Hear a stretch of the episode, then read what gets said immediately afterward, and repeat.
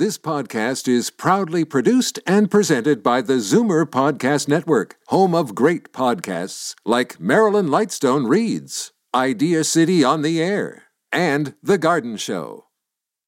You're listening to an exclusive podcast of Fight Back on Zoomer Radio, heard weekdays from noon to one. You're listening to an exclusive podcast of Fight Back on Zoomer Radio, heard weekdays from noon to one. Fight Back with Libby Znaimer on Zoomer Radio. Welcome back. Next, we have a story about a big victory for a group of tenants in Toronto. We know that the city is becoming less and less affordable for renters, and many are being squeezed out of the market. And it's part of the same phenomenon that's seen real estate prices soar. Same thing. A lot of buyers are being squeezed out of the market. Meanwhile, rent control was expanded by the Wynne government, which means it's harder for landlords to recover the cost of keeping up and renovating their properties. And there's a new thing called renoviction where tenants have to move out for renovations, but uh, it turns out they don't get to move back in afterwards, even though they have the legal right to do that.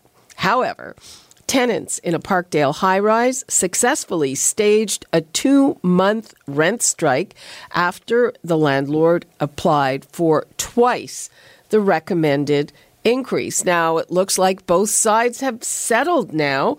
The landlord is backing off. The uh, increase is going to be the recommended 1.8%. So uh, the tenants are, you know, uh, they are getting what they want. And so the question is are we going to see more of this? Is it a great tactic or is it really risky? Uh, let me know what you think. The numbers to call 416 360 0740, toll free 1 866 744 740. And right now we are going to Kenneth Hale, who is the legal director for the Advocacy Centre for Tenants Ontario, and Councillor James Pasternak, Ward 10 York Centre, and a member of the Affordable Housing Committee. Welcome to you both. Hi, good afternoon.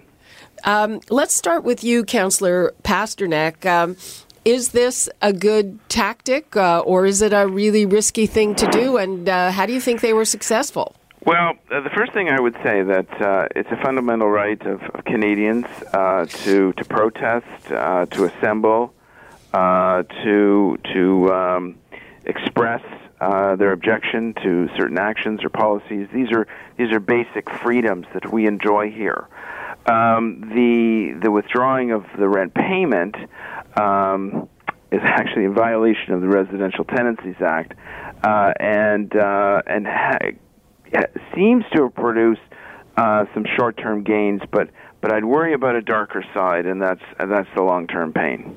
Okay, let's get the uh, legal view from Kenneth Hale.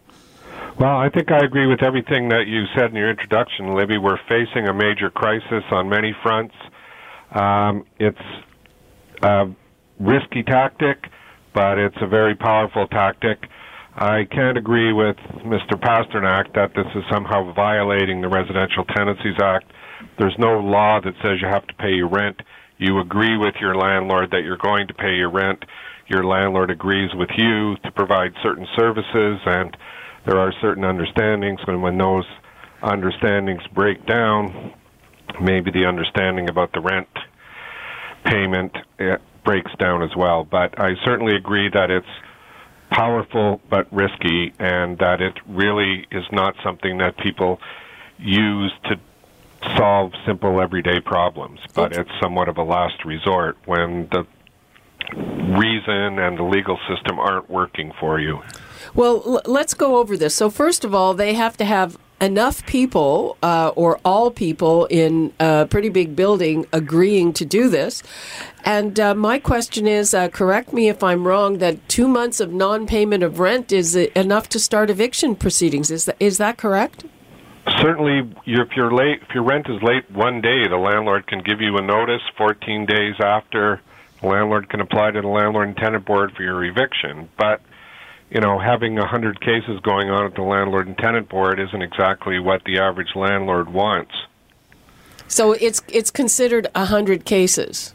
Well, I just picked a hundred out of the air. I'm yeah, I know, but it's considered. They don't even want ten cases. They want people to pay the rent, but the people paying the rent want the fundamental understanding with their landlord to exist as well. And I think these tenants felt that these exorbitant rent increases were, you know, breaking with that commitment that the landlord had to them. Well, was it exorbitant? They're getting it said. I, I just saw more than twice. So it, the recommended increase is one point eight percent. So that means it would have been you know around three and a half four percent.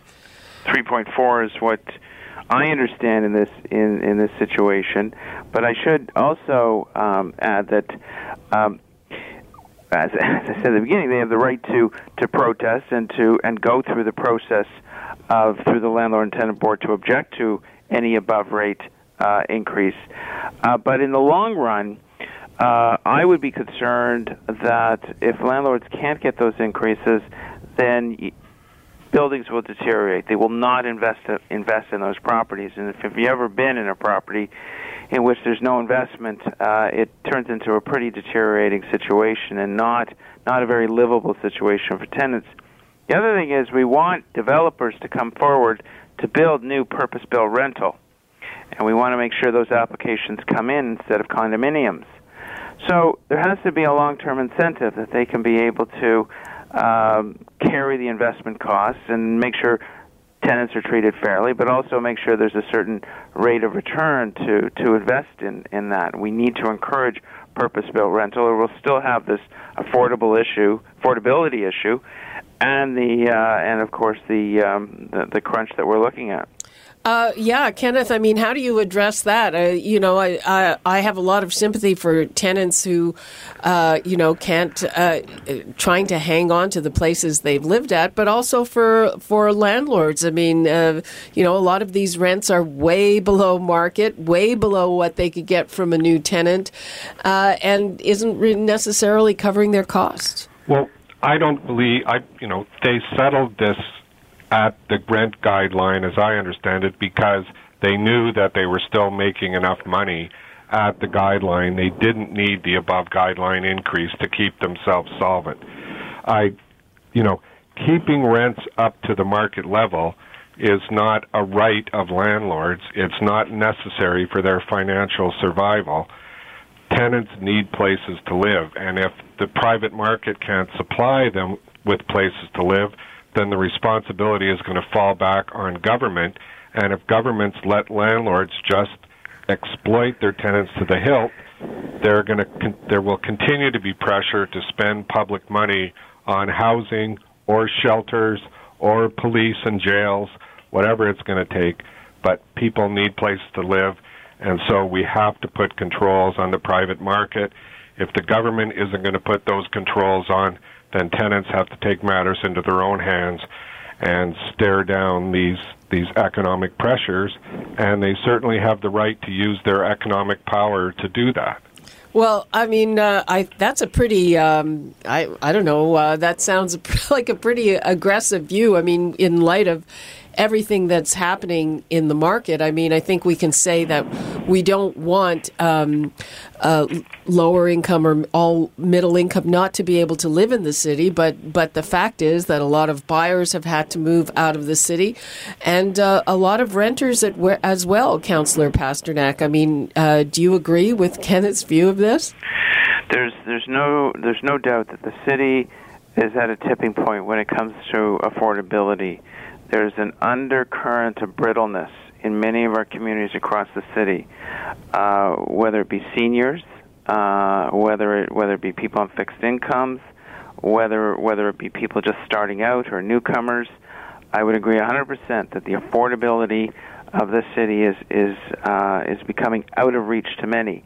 Three of my four kids don't live in the city anymore, and we're going to lose a whole generation of young people who will not settle here and they they when when the hospitality and and uh, beverage business and and retail, uh, banking and whatever can't find employees uh, to to fill positions because the a whole generation of workers have moved out.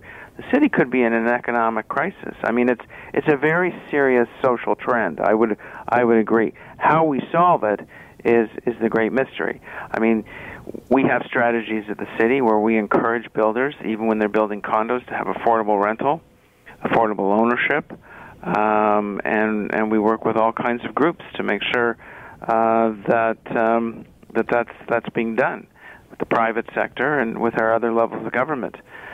At the same time, Toronto is the biggest landlord in North America through TCH. Uh, we have enormous portfolio of below market rent apartments, and this was kind of dumped on us because the other two levels of government felt a municipality should take care of this. Well, it's it's preposterous that a municipality uh, with very few lever, very few levers to raise money can can possibly provide a you know a housing portfolio to 175,000 below market rent units or people you know, it's it's a, it's a challenge. It's a great challenge. Uh, it's it's interesting to me. I mean, there was this one case uh, that was all over the news of a, a renoviction where uh, a family that was paying, I believe, around twelve hundred or thirteen hundred dollars uh, moved out for a renovation, and then the landlord got something like forty three hundred.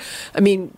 I think uh, the bottom line to anyone listening is that both those numbers uh, seem inappropriate. But there was a law that said that the landlord was supposed to rent that place back to that family at twelve hundred dollars, and the landlord just thumbed their nose at the law and did what they wanted, so they would get three or four times as much rent. And if you know those tenants had to stand up, those tenants had to bring an application to the landlord and tenant board.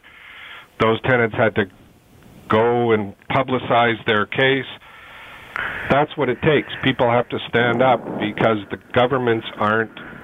Yeah, but that family's not. That family is not moving back in. And what I'm saying is that if he was able to get forty three hundred dollars for that unit, that maybe if he was allowed to charge something a little more reasonable from his point of view, um, the family wouldn't have to move. I mean, uh, am, am I? Is that hundred dollars was a lot for that family? Right, I mean, but we, maybe you know, it wasn't you, a lot. It's not a lot for that property. Uh, Councillor Pasternak, am I talking crazy talk here?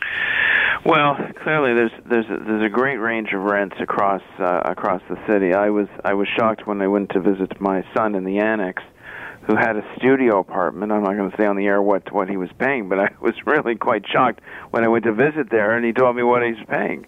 Um, you didn't that, know what he was paying before? well, he I mean, he was in a room in a in a house with a whole bunch of other other tenants and and so forth, and that's you know that's what's going on across the city. I think I think to take the pressure off, we need to uh, uh, liberalize rules governing basement apartments and help people uh, renovate and uh, make them safe and and and make them rentable um, and and change bylaws so that it's allowed in most parts of the city. It's, it's yep. in, basement apartments, rooming houses. These are things that have been before city council, and city council doesn't like to deal with them. Basement apartments has not uh, come to us recently. Certainly, rooming houses are are a big problem because the established neighborhoods fight fight against them.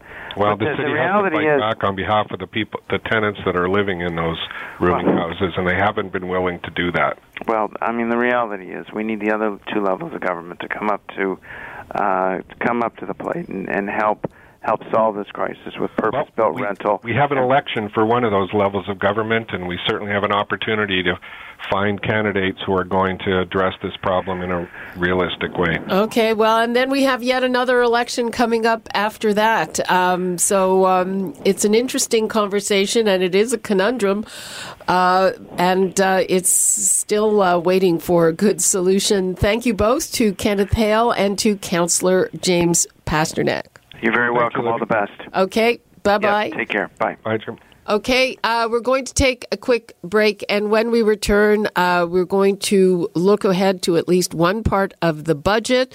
Uh, some of those goodies we've been promised all week have to do with health care. So, what does the Ontario Medical Association think, and uh, are these things going to solve what they see as the biggest problem right now? We'll have that when we return.